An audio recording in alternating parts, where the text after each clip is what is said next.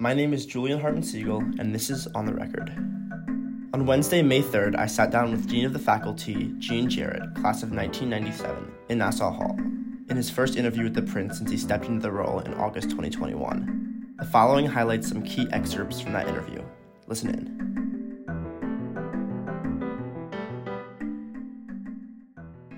2022 DEI report showed that around 69% of tenured or tenure track faculty are white.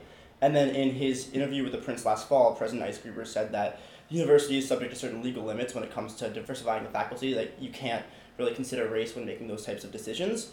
But he also said that he wants to increase the number of underrepresented minorities on the faculty by 50% in the next five years.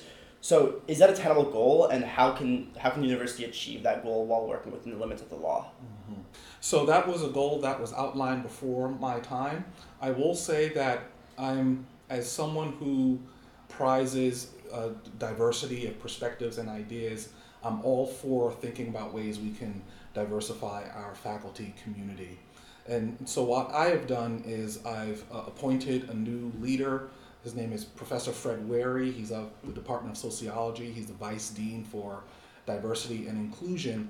And he has uh, been proactive in engaging with faculty, with chairs and directors about how they conduct searches. And so departments have search officers, they have faculty who participate on search committees, just ensuring that we are thinking in a um, holistic or in a kind of open-minded way about how we build an applicant pool that enables us to identify the talent that we need um, uh, around the world.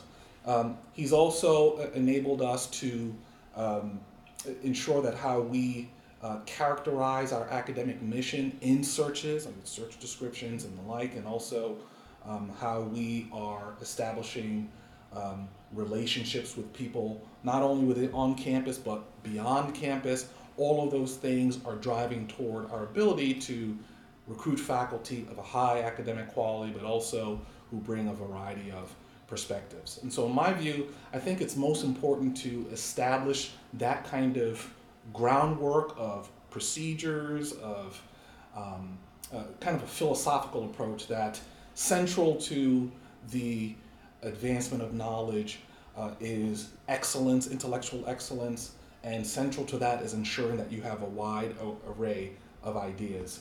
Now, I intend not to view uh, our success only in terms of metrics. I know that that was, um, uh, you know, uh, the language used in the past. I am confident that after this current year, we will have a great story to tell, and we've uh, established a new website on Office Dean of the Faculty where we're improving our storytelling and also highlighting the stories of our faculty from a variety of backgrounds who've been contributing to our educational mission. And so uh, I'm inclined to say that we are recruiting people to Princeton, people who have left or coming back, and I think that uh, Princeton itself is one of the best places to be a, an academic teacher and, and researcher. Um, we've had a faculty advisory committee on policy that has been examining the role of academic units in uh, issuing statements and the implications for faculty governance. That has been a year-long effort that has been, uh, you know, established by President Eisgruber, and there will be key developments there. So I would, I would defer to the outcome or the announcement of those efforts.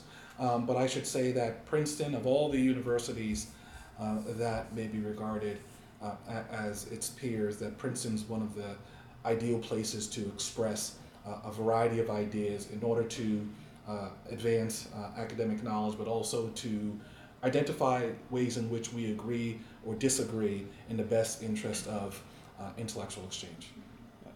So the class of 2026, of which I am a member, is the largest in university history, and the university plans to continue to grow this undergraduate population.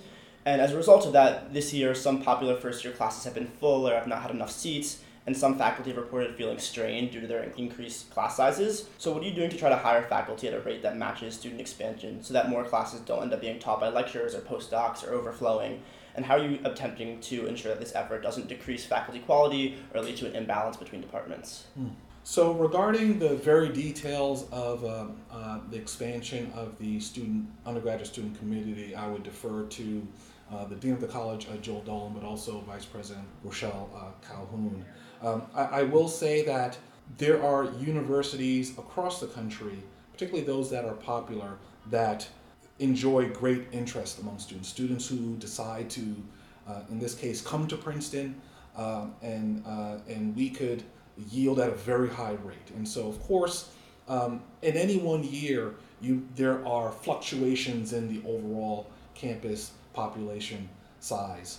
Uh, in, in, my view, uh, what we've been trying to focus on, particularly at the academic unit level, is what are the strategic intellectual priorities of, of that department with respect to research, um, but we also account for mounting the curriculum and so, in that respect, we do want to make sure that uh, we have the kinds of excellent uh, faculty, and that, else, that does include uh, lecturers, to engage students. I should remark that we have uh, some of the most outstanding instructors on campus uh, who are lecturers, and there are lecturers, senior lecturers, and university lecturers. We also have professors of the practice, not only assistant, associate, and full professors. So that constellation of faculty with different backgrounds enable us to establish an educational mission um, and to meet students where they are. And so, in my view, I think we are well prepared to handle the increased interest that comes from students who come to Princeton, but also the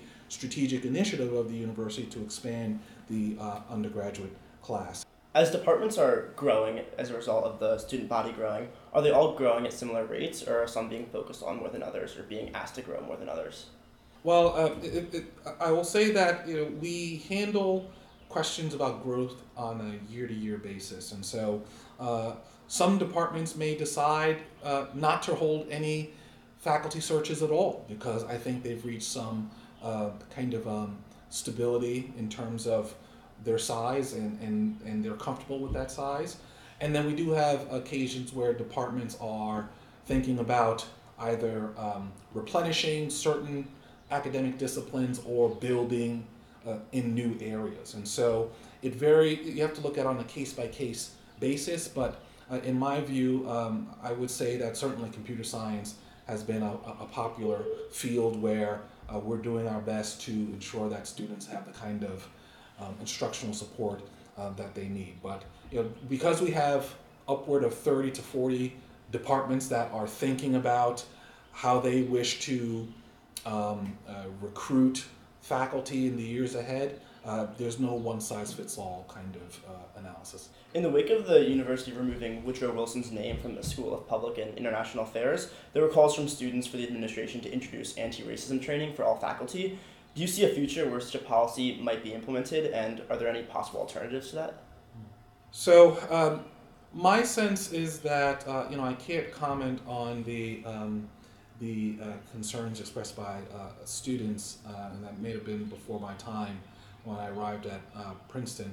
But I will say that we uh, have been working diligently through the new leadership of Professor Fred Wherry to engage with department chairs on how they can foster an environment of inclusivity and also to ensure that faculty are understanding of how students have been evolving in their interests and also in terms of their backgrounds. And so, in my view, um, I think that we're on the very front end of that.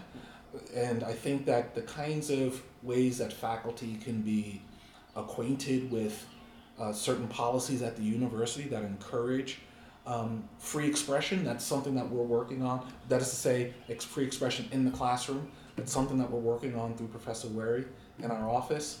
And and so whereas it's characterized here as I think you said anti-racism yeah. training, we might not necessarily adopt that terminology, mm-hmm. but we are thinking about how to ensure that faculty are able to engage students in appropriate ways at our moment in time. Um, there's been a lot of talk about in the news about administrative bloat, and I wonder if you have concerns when you're adding these new positions to address very specific concerns. If there's ever a cost of adding new positions and having more administrators. The university has changed over time, and I think in proportionate ways the leadership structure changes too, and the demands that students have and the demands that faculty and staff have necessitate identifying the kinds of people who have the professional experience and expertise to address people where they're situated. And so, uh, not to say that I'm advocating a disproportionately uh, large growth of administration, but I think at appropriate levels, uh, attentive to the specific circumstances of our campus community, I think these are excellent investments to make in the future. Thank you so much. You can read my analysis of those excerpts and more at dailyprincetonian.com or at the link in the show notes. There, you can also find the link to read the full Q&A.